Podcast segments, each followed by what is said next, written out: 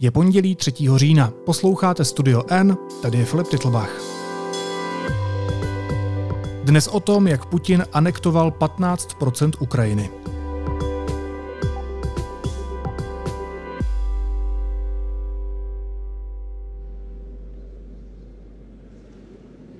Президент Российской Федерации Владимир Владимирович Путин.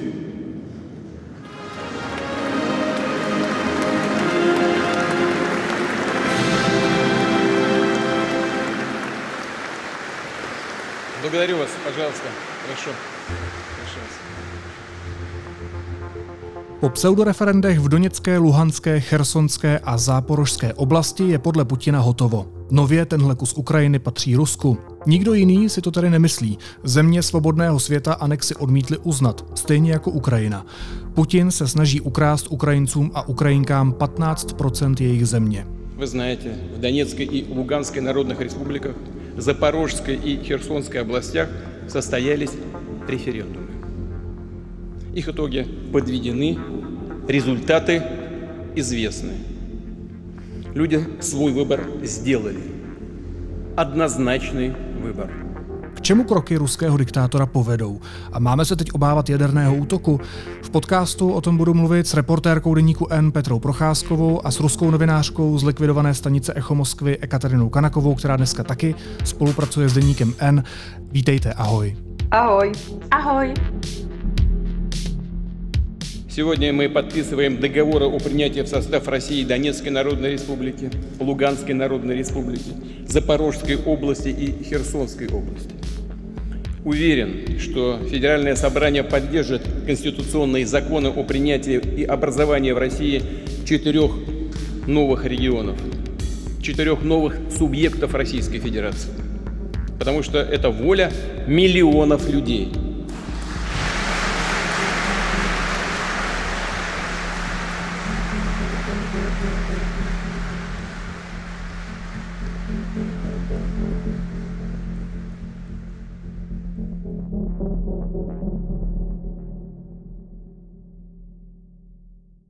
Já bych chtěla ale říct, že zlikvidovaná stanice Echo Moskvy dneska zase začala vysílat a mě se po čase rozsvítilo ráno, protože já jsem předtím desítky let vstávala za звуку Echo Moskvy, takže dneska zase po půl roce.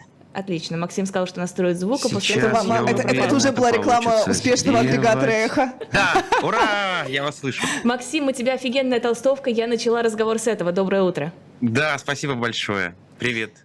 Co je to pro tebe za zprávu, Ekaterino? No, já znám to už dlouho, že to bude zas fungovat, ale to bylo, bylo exkluzivní. Takže já moc, moc šťastná, Max Kurnikov je fakt profesionální a jeden z nejlepších novinářů, kterých já znám, takže myslím, že všechno, co on dělá v novém projektu, bude skvělé. Počkej, takže to znamená, že znova začínáte vysílat oficiálně? No oficiálně ano, ale to bude vypadat jinak než to rádio, protože ty stránky Echo Moskvy, kdy fungovalo Echo Moskvy jak rádio, my dělali content na stránkách z toho, z toho rádia. A teď bude každý novinář dělat sám svůj content a tím bude plnit ty stránky nové, to aplikace. Tak to je skvělá zpráva. Je to skvělá zpráva nejenom pro vás jako pro novináře, ale taky pro posluchače a posluchačky, jako je Petra Procházková, která skoro 30 let poslouchala Echo Moskvy, že jo? Ano. To určitě. Tak teď ale pojďme k tomu našemu aktuálnímu tématu, který bych s váma rád rozebíral. Anexy čtyř ukrajinských regionů dneska mají schválit ruští poslanci. Tak až to stvrdí, co se stane, Petro? No, já si myslím, že se nic jiného nestane, než už se stalo, protože ruští poslanci oni vlastně nejsou ani tak moc poslanci, to ani není vlastně moc parlament, eh, co Rusko má. Je to takový eh, sbor lidí, kteří formálně potvrzují to, eh, co už předtím se rozhodne v Kremlu. Takže mě ten dnešek nějak významný z hlediska toho, že tam někdo něco schválí, nepřipadá. Významné to bylo ve chvíli, kdy se tomu rozhodl prezident Putin, ale poslanci se vší úctou nebo neúctou nehrajou v ruském tom systému mocenském pra žádnou roli. Tonight, Russian President Vladimir Putin proclaiming victory will be ours while hosting a celebratory concert in Moscow's Red Square after formally announcing the illegal annexation of 15% of Ukraine. Katarino, co ta anexe znamená v praxi? Co obsazení anexe Doněcké, Luhanské, Chersonské a Záporožské oblasti znamená? Víte, мы teď э, mluvili o Максові Курнікові, který teď začal dělat projekty у Москві, ale ten Max Kurnikov ještě v před, novým, před rokem 2022, zrovna prosince, kde byla tisková konference Vladimira Putina, Max Kurnikov byl v, ten, v tom půlu novinářů, které ptali u Putina otázky. A od Echo Moskvy byl Max Kurnikov v tom půlu a zaptal se o osudu Donbasu protože už všichni tentokrát začínali mluvit o tom, že bude válka, všichni měli strach, nevěděli, co bude, bude válka, nebude, jakou řešení on bude, jako přijme ten Putin. A Max Kurnikov zaptal, tak vy dáte příkaz na to, že русський вояк буде стрілити в українського, а що буде з мінськими тими е, документами, або яка буде, який буде осуд Донбасу. А Путін відповів йому, що осуд Донбасу вирішили люди, які вели в Донбасу. А я тетька то прослухала зас, а розуміла, що ще в просінці минулого року він приправувався тому, що буде та анексія. То є нам рішення самого Путіна, але про чому то проведла, мислим, що він мусив продати musel prodat uh, společenství Rusům nějaké vítězství, protože už začínala panika kvůli mobilizace a nikdo nevěděl v skutečnosti, co tam děje. A Putin musel їх трохи уклідніть, а, а жити з тим, що ну, ми маємо ще на території Руска teď máme Донецьк, Луганськ, Херсон а Запорожжя. То proč ještě Херсон a Запорожжя про нього було долежити? Protože Донецьк a Луганськ byli a do války. 8 let tahla ta situace s Doneckem a Luganskem. Takže kdyby on anexoval jenom Donetsk a Lugansk, všichni řekli, tak a proč ta válka tolik trvá? Donetsk a Lugansk byly 8 let. A on potřeboval ještě nové teritorie k, tím, k tomu Donecku a Lugansku, żeby uklidnit prostě Rusově. Ale on, všichni, on všechno překrásně rozumí, že uh, nic to nezmění a že нормальні демократичний світ не прийме нігди то анексії. То було всехно уделано, jenom бы uklidnil те русовые, а бы не, не зачали ніякі, не зачинали митинги, а бы они э, факт разумели, что. Но там полроку наші хлопи нічого делали, а тепер маємо четыре новые территории. Мы стали сильнее, потому что мы вместе. За нами правда, а в правде сила, а значит победа. Победа будет za nami! To znamená, že tamní obyvatelé jsou teď podle Ruska jejich občané. A mě zajímá, co to pro ně znamená. Tak kdybych dneska bydlel v Doněcku, tak co, tak tam budu platit rublem? Bude tam pro mě platit ruské nebo ukrajinské právo? Co, co to znamená pro ty lidi? Víš, vlastně na co se ptáš? Ptáš se na to, co to znamená teoreticky, co by chtěli Rusové, aby to znamenalo, nebo tedy to ruské politické vedení, Putin, anebo co to fakticky bude znamenat na těch eh, územích. To jsou totiž dvě podle mě úplně rozdílné věci. Eh, ano, my jsme svědky toho, že ještě před tím pátkem eh, se ty ruské okupační zprávy snažily na těch okupovaných územích zavádět, říkejme tomu, své pořádky třeba ve školách začali vykládat dětem eh, to, co se vykládá v ruských školách.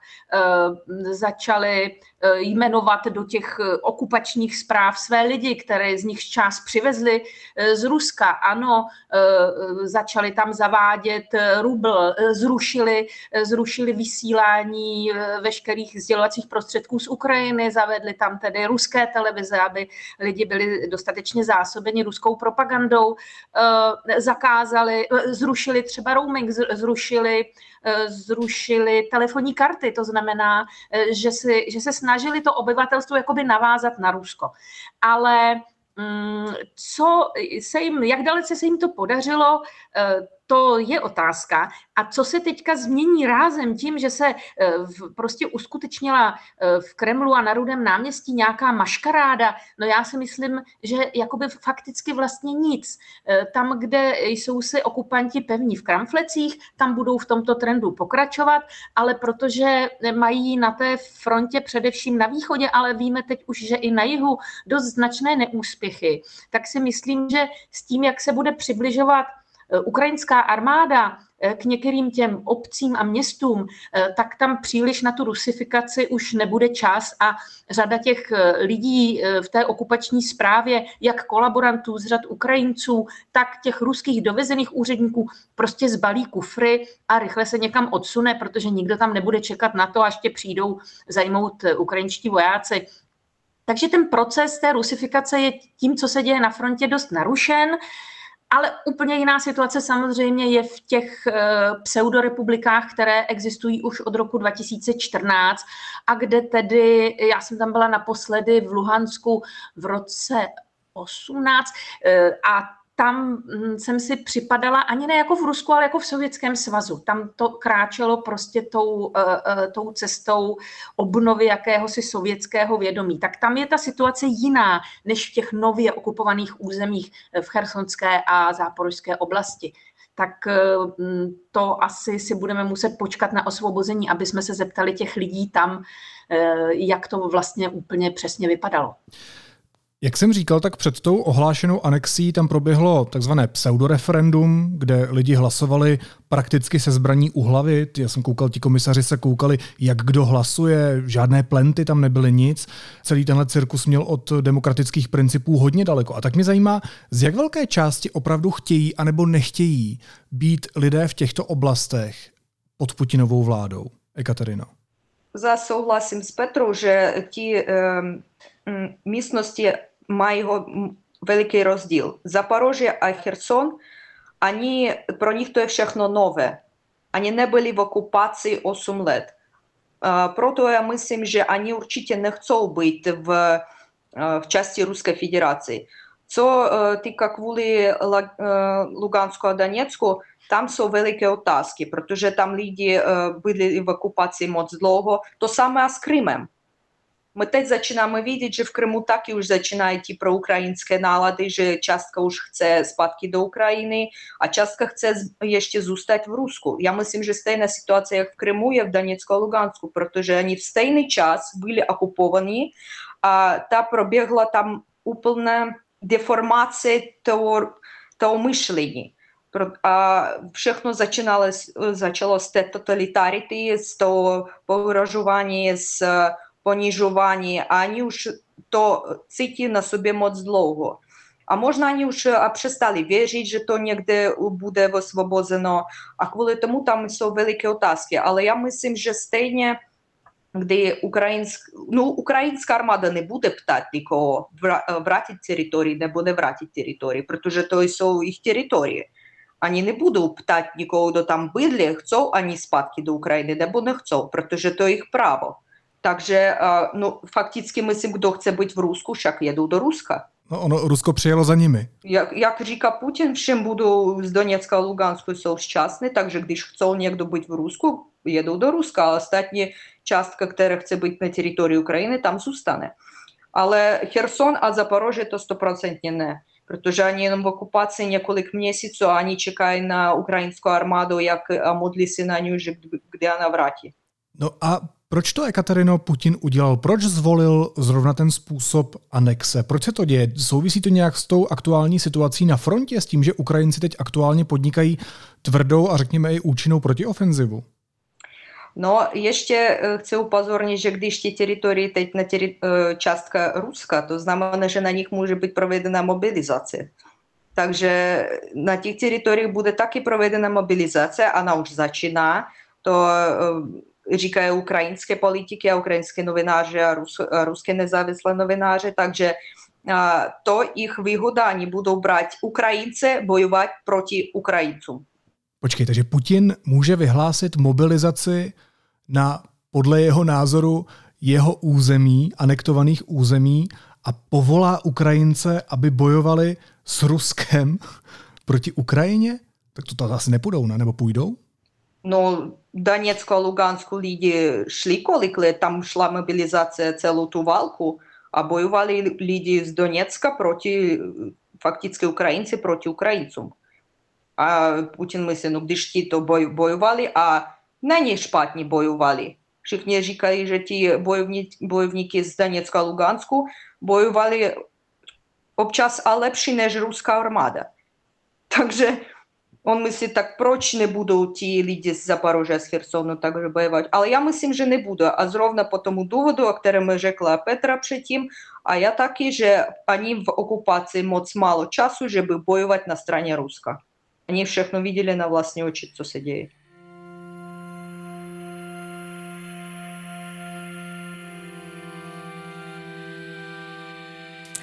Ukraine says its troops have encircled Russian forces in a key eastern town. Liman has been under Russian control since the spring. Ukraine's military says that thousands of Russian troops there are now surrounded. President Volodymyr Zelensky... Petro, ono se teď hodně mluví o osvobození Limanu, eh, což je město na severu Doněcka. Proč je tak důležité, že si ho Ukrajinci vzali zpátky? Tak ono, každé eh, to město, hm, stejně jako Izium i Liman, eh, jsou důležité jednak psychologicky, jsou to větší, eh, větší prostě města, nejsou to žádné vesnice a po internetu na těch sociálních sítích kolují takové prostě vzpomínky na to, jak, co Rusové říkali, když je obsazovali a ono je to takové tragikomické, jak prostě to zveličovali ty své, ty své úspěchy a ono to tehdy pro Rusko vypadalo poměrně dobře ale Liman je kromě toho eh, také vlastně velmi důležitý pro to, aby ukrajinská armáda mohla postupovat dál na východ a na severovýchod. Eh, tam se dá eh, poměrně slušně opevnit a postupovat na ty, na ty další vesnice. Co je také strašně důležité, je to, že eh, Rusům se nepodařilo ustoupit z toho limanu. Byl to spíš úprk než ústup, eh, což eh, jsem právě dneska ráno na Echu mimochodem poslouchala, poslouchala pěkné analýzy o tom, jak se to liší, jak to poznáš. No tak asi i like pozná, že se tam všude válejí tanky a obrněné transportéry a řada z nich je i pojízdných, ale ty prostě, když utíkáš a zachraňuješ si život, eh, tak, eh, tak to tam všechno necháš. A proč se tomu tak stalo, to je právě podle mě to důležité. Není ani tak důležité, že se to stalo, ale proč se tomu tak stalo? Tak eh, údajně se tomu tak stalo proto, že právě narůstá nervozita a neschody v tom nejvyšším ruském politickém i vojenském velení. A že příkaz, který měl údajně přijít přímo z Kremlu, aby ruská armáda neopouštěla Liman, vlastně vedl k tomu, že ho nakonec musela opustit tímto poměrně ponižujícím úprkem, protože když si voják, který nemyslí politicky, ale spíš strategicky vojensky, tak si spočítáš, že tady už nemáš velké šance, stáhneš lidi, stáhneš techniku, stáhneš i ty kolaboranty, které tam nenecháš, aby na tebe všechno prozradili a opevníš se někde, kde se dokážeš udržet. Když si ale fanatik, eh, myslíš politicky, na vojáky ti nejde, nejsi schopen styku s realitou, což podle mě Putin už není, tak eh, přikážeš, tak jako to dělal Stalin za druhé světové války, přikážeš prostě držet se do posledního muže a nikam neodcházet. No ale nikdo tam do posledního muže samozřejmě nebude čekat, až tě zabijou, takže ty vojáci potom, když viděli, že je to beznadějné, tak, tak utekli. A z tohoto hlediska, jak je to strašně dobře vidět na tom limanu, jak se rozkládá to velení, tak je ten liman právě hrozně důležitý, protože tady to transparentně vidíme, jak je ruská armáda teď v úzkých a jak se, pokud se nevzpamatuje, tak jí stejná, stejný osud čeká i na jiných úsecích fronty. Já když jsem s Ekaterinou mluvil minule, tak ona říkala, že lidský život v Rusku neznamená pro ty oficíry vůbec nic. Že to je prostě jenom číslo. No, já chci říct, prostě doplnit to, co řekla Petra, proč nepřišel ten příkaz o tom, že by ruskou armádu vzali zpátky z toho limánu. Protože Putin připravoval svátek v Kremlu. On nemohl porušit svůj svátek uh, tím, že prostě Rusové zdali částku místa. Jiná věc, když oni bojovali do posledního vojáku, a přitom byl svátek. To jest так, так розумієте, коли тому, що просто в Кремлу є сваток, вони приправлені були 5 тисяч русу просто нехать в лиману. То о том říkám, že lidský život nic neznamená. No, ale ptám se na to, jestli ta situace teď vojensky vypadá tak právě z toho důvodu, že tam se vůbec neřeší, jako kolik vojáků ve výsledku, nebo Putinovi může být úplně jedno, eh, jestli těch vojáků zahyne 100 nebo 200, protože má prostě pořád ještě nějakou masu vojáků. Tak jestli ta situace vypadá takhle, eh, i kvůli tomu, že on se zapojil do toho vojenského velení. Ну, ясně, že mu to jedno, kolik tam zamře vojáků. Kdyby mu nebylo jedno, on bych neprovedl tu mobilizaci vůbec. Jemu absolutně jedno. Milion půjde, jemu absolutně jedno na milion. Zamře milion, dva, tři, úplně jedno jemu. Vy musíte přestat prostě hledat v Putinovi něco lidského a přestat myslet, že on považuje nějaký život. Prostě pohřbíte ty uh, myšlenky o tom, že on má v sobě něco takového, co my máme.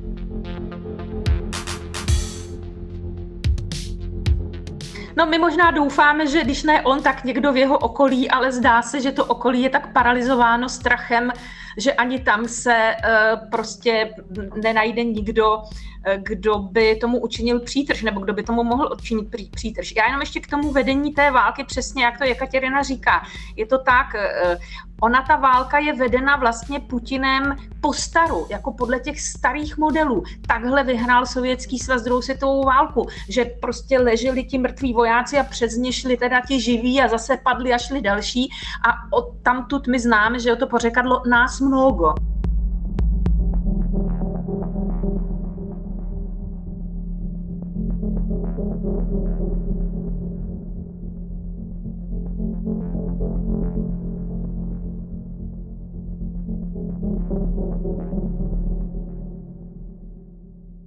Takže to se snaží Putin eh, podle mě eh, jako zužitkovat teď, tuto historickou zkušenost. Také on se snaží jako ty paralely s tou druhou světovou válkou furt připomínat a vnutit Rusům tu falešnou představu, že je to zase velká vlastenecká válka.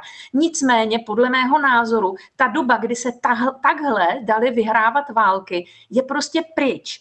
A na u té ukrajinské straně, i když to ze začátku tak nebylo, ale teď postupně vidíme, že oni zvolili ten moderní způsob vedení války. Samozřejmě, že bez těch dodávek západních zbraní by ho nebyli schopni, ale je to úplně prostě jiný druh války a zatím se jim tedy daří tu starou, tradiční, těžkopádnou válku založenou na tom je nás mnogo, eh, tak se jim daří eh, v tomto směru teda dosahovat významných úspěchů.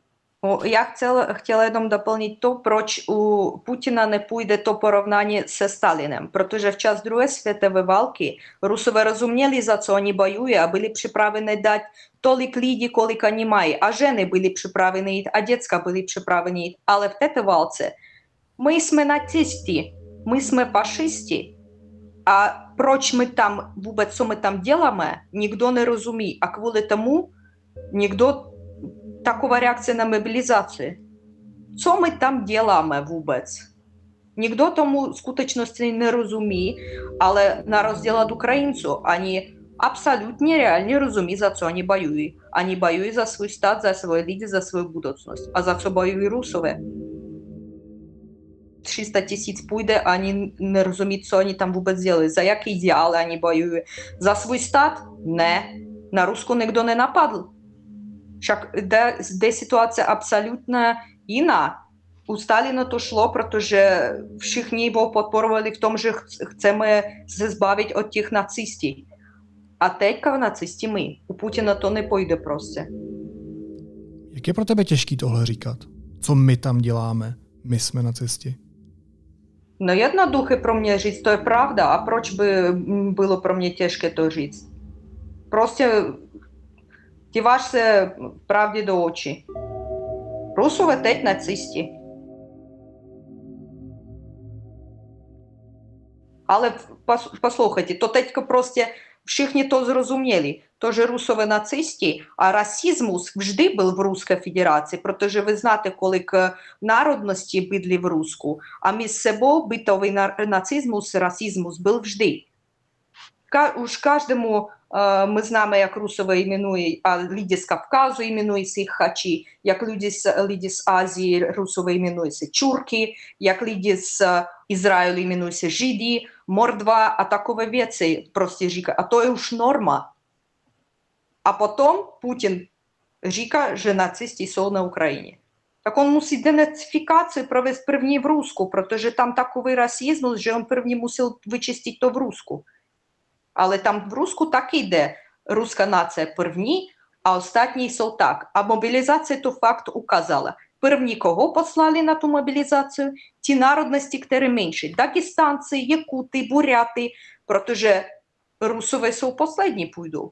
My jich potřebujeme v Rusku. A ti národnosti malé však bojují za Rusko. Seš naštvaná na svůj vlastní národ? Na národ... на народ не, я, е, нашла на, на взділанні, протоже та дебільна ідеологія, коли чоловік взділаний, вона нігди не прийде йому до голови. Протоже ми знаємо, коли взділаних людей е, а вони розумів шефно, що се діє в скутечності. А коли чоловік не хоче просто подіватися правді до очі, то знамене, що він просто нема ніц в голові. Яном телевізор, алкоголь. Proč se Petra Rusové nechtějí podívat pravdě do očí? No, mě by vlastně uh, zajímalo, kolik, uh, protože Jekaterina říká, ano, uh, nikdo nepůjde bojovat, všichni chápou, že to, že to, je, je, to, je to určitě jinak, než to bylo za velké vlastenecké války. A mě by strašně zajímalo, a to myslím, že vlastně neví nikdo, jo? protože veškeré sociologické výzkumy, které v Rusku probíhají, tak uh, mají strašnou chybovost, protože lidi se bojí odpovídat i anonymně pravdu. Ale mě by fakt zajímalo, kromě toho, co se děje v hlavě Putina, tak mám druhou takovou, jako druhou touhu se dozvědět o tom, uh, jak velká část Rusů skutečně uh, ví, v čem se ocitli, jak velká část Rusů reflektuje ten průšvih, který se stal a kolik je tam těch opravdu, opravdu lidí ještě odaných tomu režimu. Protože mě ta otázka napadla také v pátek, když byla ta eh, velká slavnost na Rudém náměstí a nebylo tam málo lidí. Já chápu, že je tam dovezli, nahnali, rozdali jim úplně stejné vlajky, úplně stejné praporky, takže tam byly, eh, byly tam jak opravdu, jak na Spartakiádě to vypadalo nacvičené, to je mi úplně jasné. Dokonce, když je Putin učil jako skandovat to Rusko, Rusko, tak si to vůbec nepovedlo, ani, ani jako se nedokázali vyburcovat k tomu skandování pořádně. Ale přesto tam šli. Raz, dva, tři! Hurá! Hurá! Hurá! Chápu, jsou paralizováni strachem, nechtějí být vyhozeni ze školy, nechtějí přijít o práci. Ale ta situace podle mě už dosáhla takové, jaksi takové hranice, že vůbec nejde řeč o nějaké škole, o nějaké práci, že, že stále mě překvapuje, a to jsem v Rusku žila deset let a mám tu zemi jako hodně ráda, eh, tak eh, třeba ta, to, že se tam podaří nahnat tolikhle klaunů, a e, na to rudé náměstí, to mě prostě pořád překvapuje, víš, takže ta tvoje otázka je pro mě nezodpověditelná. Já vlastně nevím, co si ta masa Rusů, se kterými teď nemám kontakt, co si opravdu myslí. Jestli si myslí, nebo ví to, co Jekaterina popsala, anebo jestli to nechtějí vědět, anebo jestli tam opravdu ještě mnoho milionů lidí, kteří se cítí být poníženi západem, kteří mají pocit, že na ně Západ napadne, že je pohltíme, sníme, rozdělíme eh, a tím pádem tleskají Putinovi. Já prostě nevím. Jak to je, Katarino? Tak co si Rusové myslí? No, řeknu, že mám svoje zkušenosti s tím, jak posílají ti lidi tam na ti provlastní mítingy, kde se učila v univerzitě. Přišel člověk k nám a řekl, vy musíte jít na meeting, když nechcete, żeby vás vyhodili z univerzity. A někteří ti lidi, kteří přijeli z jiných měst, například do hlavního města, do Moskvy se učit, oni bydli v studentském tom bytě. A když vy nechcete, żeby vás vyhodili z univerzity a z toho bytu, přijdete na hodinku, pomávajte flajkou a v klidu vraťte zpátky. A lidi, kteří bydli v Moskvě, kde se, které se narodili v Moskvě, oni nešli, protože oni mají kde bydlet, oni ví, že oni, když vyhodí z univerzity, ani příští rok ještě půjdou do jiné univerzity, protože они budou mít možnost připravit se a tak dále. A ostatní, kteří přijeli z jiných regionů do Moskvy a měli tu jedinou šanci se učit v té univerzitě, они šli na, tí, na ten meeting na hodinu a vrátili zpátky. Byl pocit uh, hnusa vždy. Protože když ty přijedeš se učit a ty chceš být profesionál, a ty потратил tolik sil na to, a peněz na to, že bych přijet do, do jiného města se učit, a tobě přijde nějaký muž a řekne, no, když ty chceš pokračovat, ti lidi, kteří tam pracují v Moskvě, vy myslíte všichni, kdo pracuje v Moskvě, oni jsou z Moskvy? Ne. Hodně lidí přijeli z regionu a, jim, a pro nich ta práce to je prostě jediná možnost prostě nakrmit svou rodinu. Já ne, neříkám, správně oni udělali nebo nesprávně. Já říkám vám o tom, proč oni to dělají, jako já myslím. Tam každý má na sobě, ale v skutečnosti oni myslí první o svou rodinu. Це чим вони будуть кормити, když они не пойдуть на, на jednu hodinu do Putina a prostě neřeknou párkrát Rusko-Rusko. Eh, jo, já si myslím, že to je úplně přesný a myslím si, že my Češi bychom tomu měli nejlíp ze všech rozumět, protože přesně takhle my jsme se chovali. Já jsem teda toho věku, že jsem eh, značnou část života prožila v režimu eh, do roku 89. Takhle se chovali moji rodiče, takhle se chovali moji známí, takhle jsme se chovali všichni my. Bylo nám to odporný, ale šli jsme na toho 1. máje. Účastnili jsme se i těchto těch maškarád. A takhle, takže já tomu rozumím a myslím si, že Češi mají to nejmenší právo teďka se nějak jako ošklíbat eh, nad eh, Rusy, kteří jsou ve velmi těžké situaci. Na druhou stranu, to, co Katerina popsala, při tom, co ten člověk cítí, když je hnán na tu demonstraci, se vlastně podobně odehrává i při té mobilizaci. No taky se jim nechce, ale jdou. A tam už je uh, ta situace jiná. Pak musíš vzít do ruky zbraň a musíš střílet. A tady bych viděla tu hranici. A taky mě potěšilo, že 300 tisíc lidí uh, před tou mobilizací uteklo. A je mi jasný, že neutíkali navzdory jakoby na protest režimu, ale zachraňovali si životy. Jen mě překvapilo, kolik, kolik posměšků zaznělo z českých řád. A přitom my jsme dělali úplně to samé a naše povaha v úvodovkách holubičí přesně odpovídá tomuhle chování. No, я chci ještě doplnit tomu, že ten meeting a mobilizace, no tam je prostě veliký rozdíl. Tam prostě ty tratíš práce, nemůžeš krmit rodinu, nebo půjdeš na meeting a tam, nebo ty umřeš, nebo zabiješ, nebo do vězení.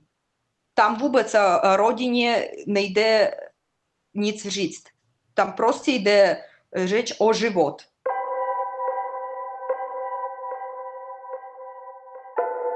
Katarino, a jak se změnila ta společenská nálada, ta společenská situace po vyhlášení té mobilizace? No, proklínají všichni toho Putina už. Neřeknu, že všichni, ale ta veliká částka, no, největší, proklíná. Jak já řekla v minulém podcastu, ti, které nesna, nechtěl tu válku od začátku a kvůli tomu proklíná Putina. A ti, kdo chtěli tu válku, prohráli ji a teď začínají proklínat Putina za to, že on ji prohrává. A teď ta společnost prostě veliká a větší než ta, která zůstala a do teďka podporuje tu mobilizaci.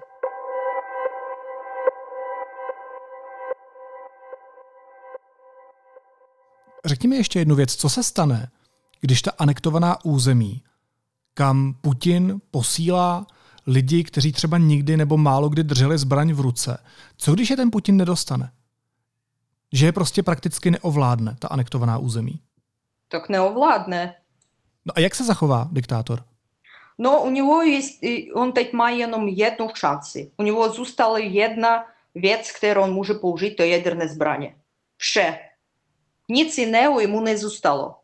Była mobilizacja, не проведло, референдуми проведло, це є ще валичний став. При валичному ставу мусить бути тотальна мобілізація, така навіть тотальні в Руску, кожного можу взяти, а послати, ніхто не пта, коли ти е, Колик маєш скушеності, а воював ти вубець нігде, не, не держав ти в руці збрані, небо не. Фактично, валичний став він є, ale prostě juridicky neulášení, že to je voj, vojna a že to je prostě specoperace.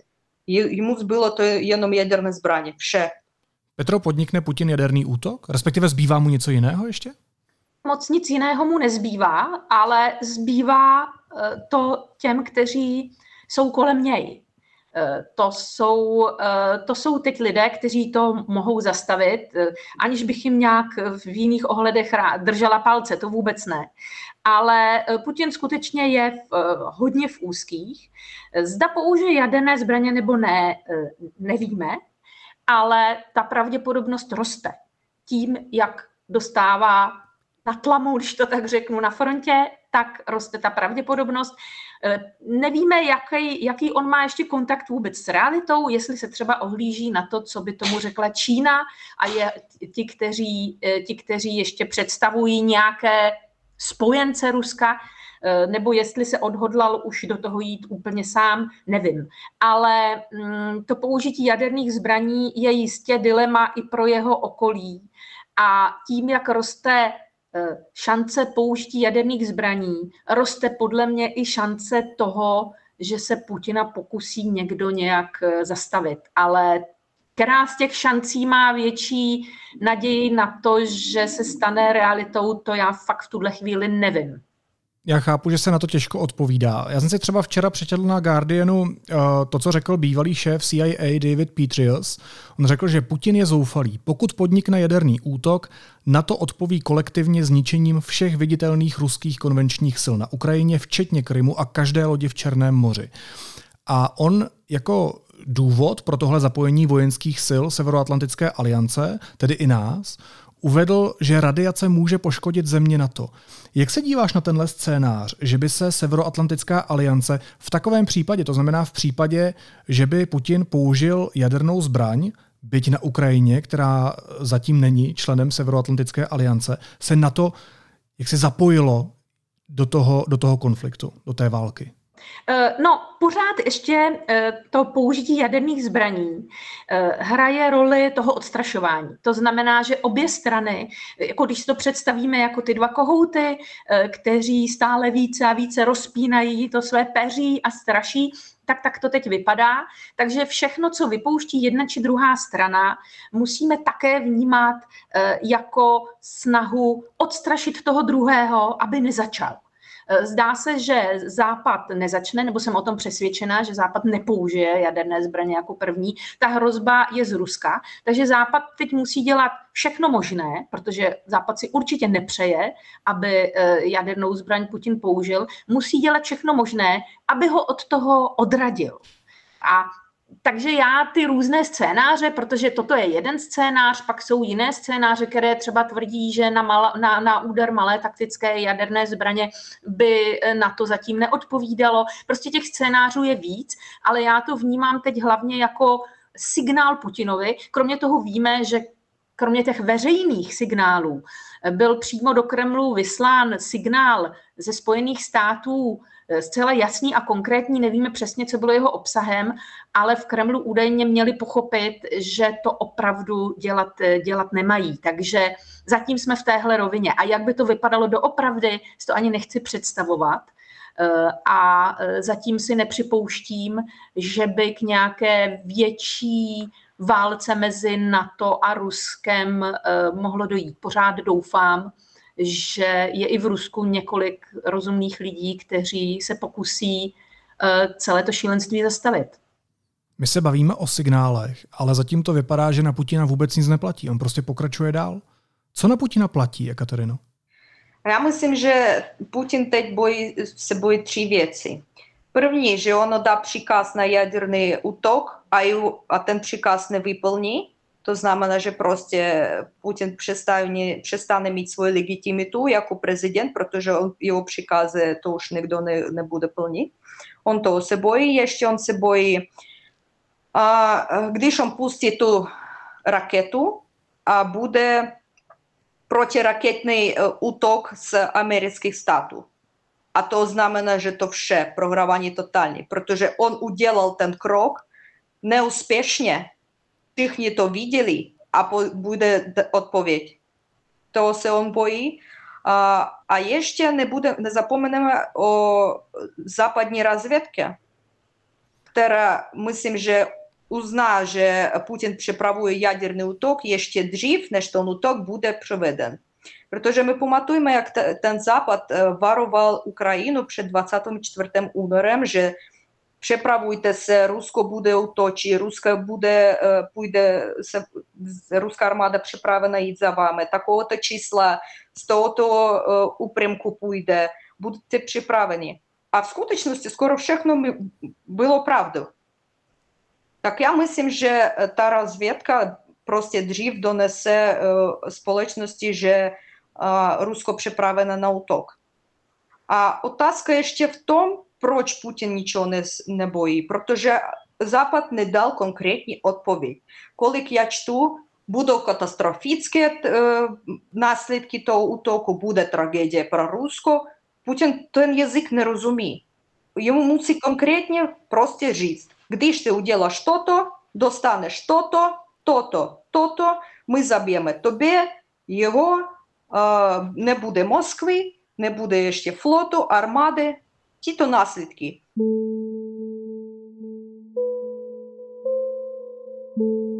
А он буде уж мислить, ага, стоїть nebo не стоїть до того.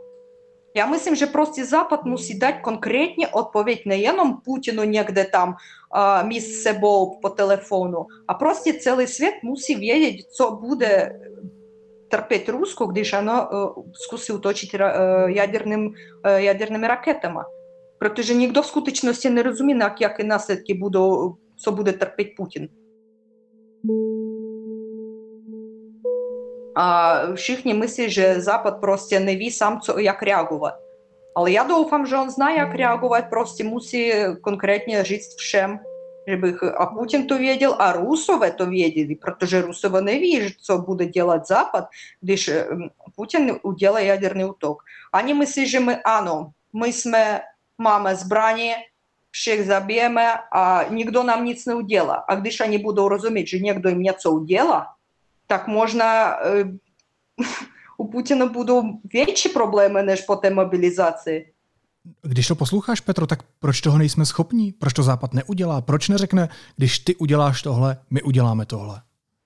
Ale tak já si myslím, že to Západ nějakými kanály dává najevo. Jde o to, že mm, Západ podle mého názoru nechce hrát stejným stylem jako, jako Rusko. Nechce se dostat do té podobné role, kdy začne vyhrožovat jadernými zbraněmi, kdy začne prostě být hrozbou pro to ruské obyvatelstvo, které by tím pádem mělo nějakým způsobem také zareagovat. Zkrátka nechceme, nechceme být jako oni, to je úplně zřejmé i z té rétoriky, je to zřejmé i z toho, že Eh, Ukrajina poté, co požádala v pátek o vstup do Severoatlantické aliance, tak všichni, všichni západní lídři sice jako řekli, že Ukrajinu chápou, ale všichni také dali najevo, a to v Rusku poslouchali s velkým napětím.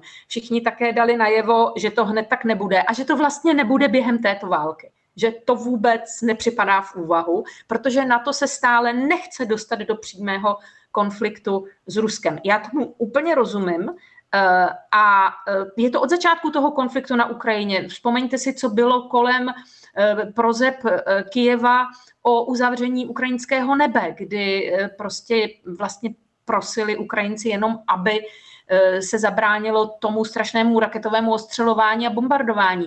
Takže Západ je prostě zdrženlivý a stále si myslím, že hraje e, roli taková ta naděje, že se to nějak Ukrajinci vlastně vyřeší za nás a my do toho nebudeme muset zasahovat, kromě tedy té velké vojenské podpory. Nechceme jít přímo ani do toho slovního střetu, kdyby jsme říkali, tak víš co, už toho bylo dost, teď jsme namířili rakety Eh, ani ne na Kreml, protože tam on moc asi není, ale prostě víme, kde jsi, sledujeme tě, míříme na tebe raketami, pohneš se a, a, a je po Rusku. Myslím si, že do téhle úrovně rétoriky se Západ zatím dostat nechce.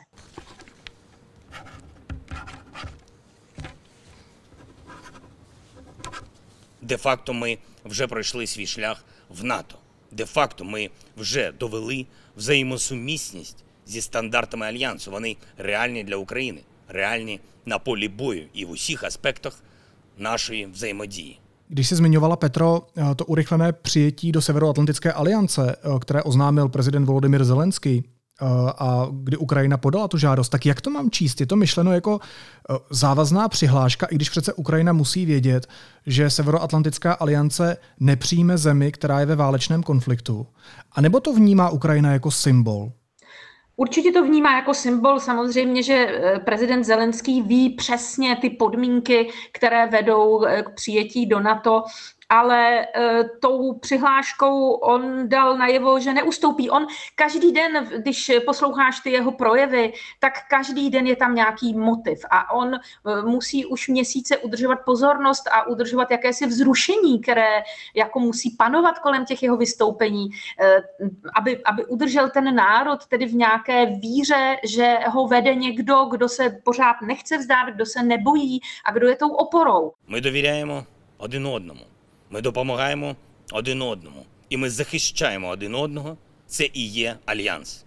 Де-факто, сьогодні Україна подає заявку, щоб зробити це де юре за процедурою, яка відповідатиме нашому значенню для захисту всієї нашої спільноти у пришвидшеному pořádku. Takže to je jeden z kroků, kterým on dává najevo, že prostě Ukrajina se nevzdá za žádnou cenu, že bude hledat spojence, bude hledat cesty, jak zvítězit, jak Rusko porazit a je v této prostě v tomto postoji neochvějná. Že by někdo teď Ukrajinu přijal do NATO, to si Zelenský určitě, určitě nemyslí. Je to signál i Rusům, takhle to prostě bude.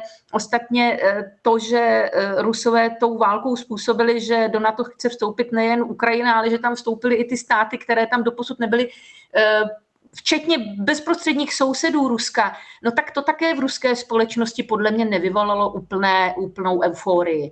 Takže řekla bych, že, je to, že to je jeden z velmi jako dobrých, chytrých kroků Zelenského, který ale nebude mít zatím nějaký velký praktický dopad.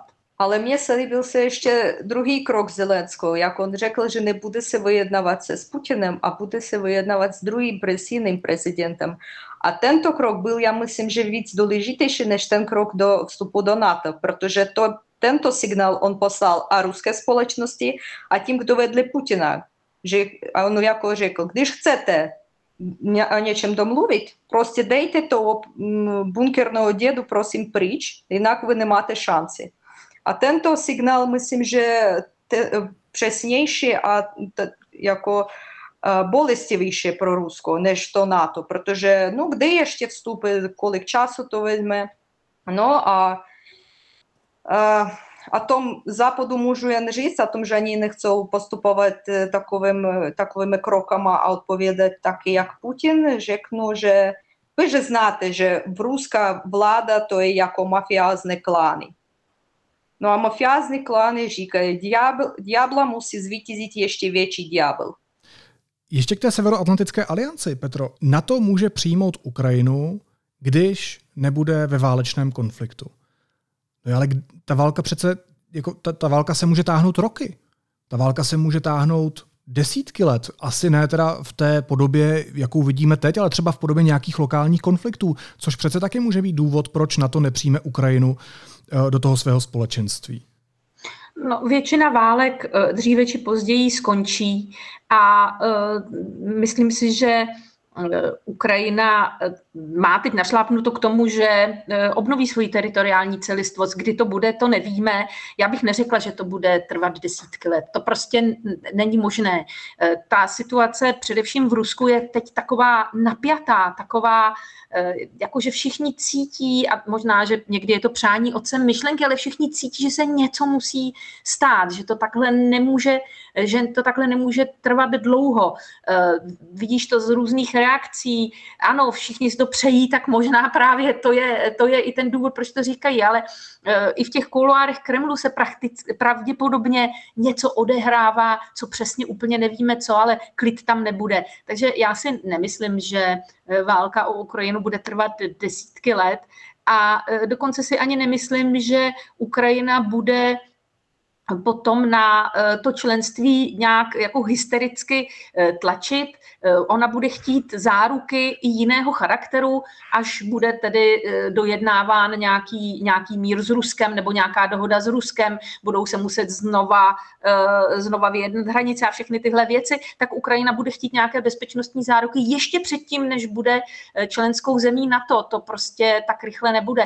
Ale pak si myslím, že tomu vstupu nic bránit nebude. Ostatně podívejme se se na Turecko, také to nemá územně úplně eh, perfektně vyřešeno, třeba na Kypru a je to, je to členská země, takže tam spíš záleží na tom, co pak řeknou všechny ty členské země aliance, jak se k tomu případnému členství vyjádří. Poslední otázka na vás na obě. Eh, Putin vyhlásil mobilizaci, obsadil 15% Ukrajiny, hrozí jaderným útokem.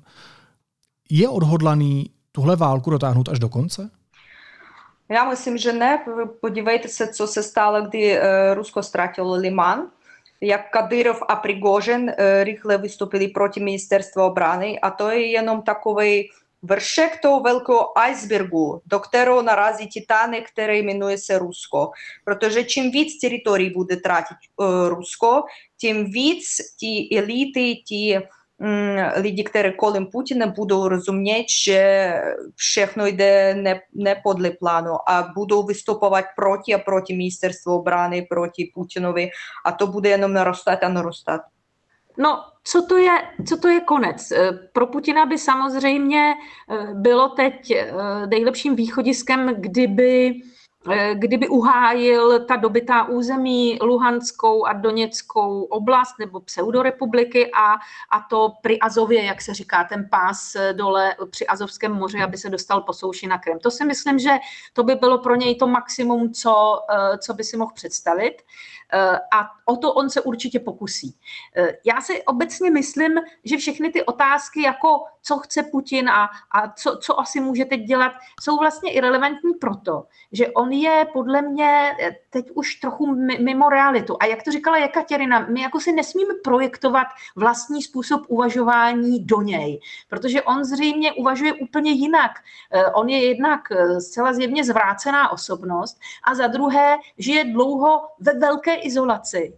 A mm, nevím, jestli eh, teď údajně existuje takový ten, takový ten systém domina, že voják na frontě se bojí říct veliteli, že vlastně už vůbec tam nic nezůstalo a že musí ustupovat, tak mu to řekne nějak opatrně, my se držíme, ale není to k ničemu. Ten velitel řekne generálovi, no, my držíme pozice a zítra budeme útočit. Generál řekne ministrovi obrany, e, víte, my už se připravujeme na útok a minister obrany jde za Putinem a řekne, útočíme a dobýváme Kijev. A tohle přesně se odehrává a my fakt nevíme, eh, co Putin jako považuje za reálné, čeho ještě může dosáhnout. Já se obávám, že s tou realitou má čím dál méně společného. Petře, už tam uh, blikají různé kontrolky, breaking news, už to tam pípá, ale tak ještě Ekaterina povídej. Promiň, 7. října bude mít narozeniny Vladimir Putin. Já myslím, že udělá sobě asi nějaký velký dárek eh, tak budeme dívat se na to, Ukrajina si musí připravit se na 70. letiny našeho Führera. Раз, два, три! This is a message for Putin. Take your little dick energy away elsewhere. He needs a hotline. I'm just saying. Don't fuck yourself, Putin říkají reportérky deníku N Petra Procházková a ruská novinářka Ekaterina Kanaková. Moc vám oběma děkuju, mějte se hezky. Ahoj. Ahoj. Ahoj, měj se taky hezky. Oba se mějte hezky. A teď už jsou na řadě zprávy, které by vás dneska neměly minout. Čtyři lidé zemřeli a sedm dalších bylo zraněno v centru Bratislavy poté, co osobní auto narazilo do zastávky MHD. Nehoda se stala v neděli po desáté večer. Hasiči museli několik lidí vysvobozovat i spod auta. Při pátečním sebevražedném atentátu ve vzdělávacím centru v afgánské metropoli Kábulu zahynulo nejméně 43 lidí. Informuje o tom AFP s odvoláním na zástupce asistenční mise OSN v Afghánistánu. Doposud úřady mluvily o 35 mrtvých. Zranění utrpělo 83 osob. Ruská společnost Gazprom oznámila Itálii, že od soboty přestává do země dodávat plyn. Podle Gazpromu plyn není možné do Itálie dopravit přes Rakousko. Veřejná sbírka na pomoc ukrajinské armádě dokázala v Česku vybrat 33 milionů korun na pořízení tanku do války s Ruskem. Částku, na níž přispělo víc než 11 tisíc lidí, získá ukrajinské velvyslanectví v České republice. A ve druhé polovině týdne nastane v Česku babí léto, takzvané tereziánské. Nevydrží ale dlouho. Nejvyšší denní teploty se dostanou nad 20 stupňů Celzia ve středu a v neděli se zase začne ochlazovat. Informoval o tom Český hydrometeorologický ústav.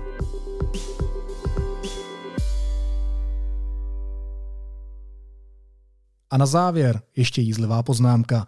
Andrej Babiš neunesl porážku ve druhém kole víkendových senátních voleb. V české televizi pak řekl tohle. Kdo tady bojoval za pana Vystrčila, který měl ještě prostor v neděli? No pan Koler z Lucie, pan Klus, pan Kalousek. Celý ten polistopadový kartel se zmobilizoval. Koler, Klus, Kalousek jako polistopadový kartel. Takže naší svobodnou historii ovládají vysloužilý rocker, přisprostlý konzervativní expolitik a nejpatetičtější hudebník na scéně, který žije z prvoplánových slovních hříček. Těch 30 let začíná dávat smysl.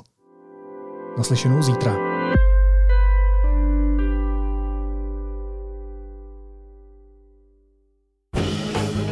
Zahraniční hudební premiéry, české hvězdy i mladé progresivní kapely. Světová premiéra skladby Songs legendárního skladatele Michaela Mantlera. 28. ročník Mezinárodního hudebního festivalu Jazz Goes to Town. Jazz jde městem od 11. do 15. října v Hradci Králové. www.jgtt.cz